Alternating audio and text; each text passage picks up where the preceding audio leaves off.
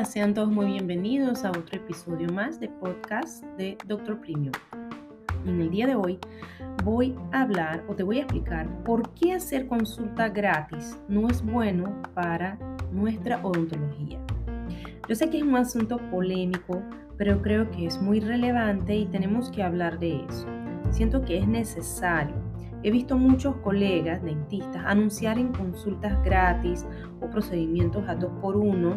¿Y por qué eso es tan malo? Porque le quita valor a nuestra profesión, le quita valor a la odontología. La odontología es una profesión muy compleja. Nosotros que nos hemos graduado de odontología sabemos la cantidad de años que hemos estudiado, nuestros internados, nuestras especializaciones, nuestros cursos. Es una profesión muy compleja, difícil, arriesgada y tenemos que hacer con que los pacientes reconozcan esto. Si nosotros mismos, como odontólogos, tratamos la odontología de esta manera, de consulta gratis, 2x1, ¿cómo vamos a tener pacientes que realmente valoren la odontología y reconozcan nuestro trabajo de la manera adecuada?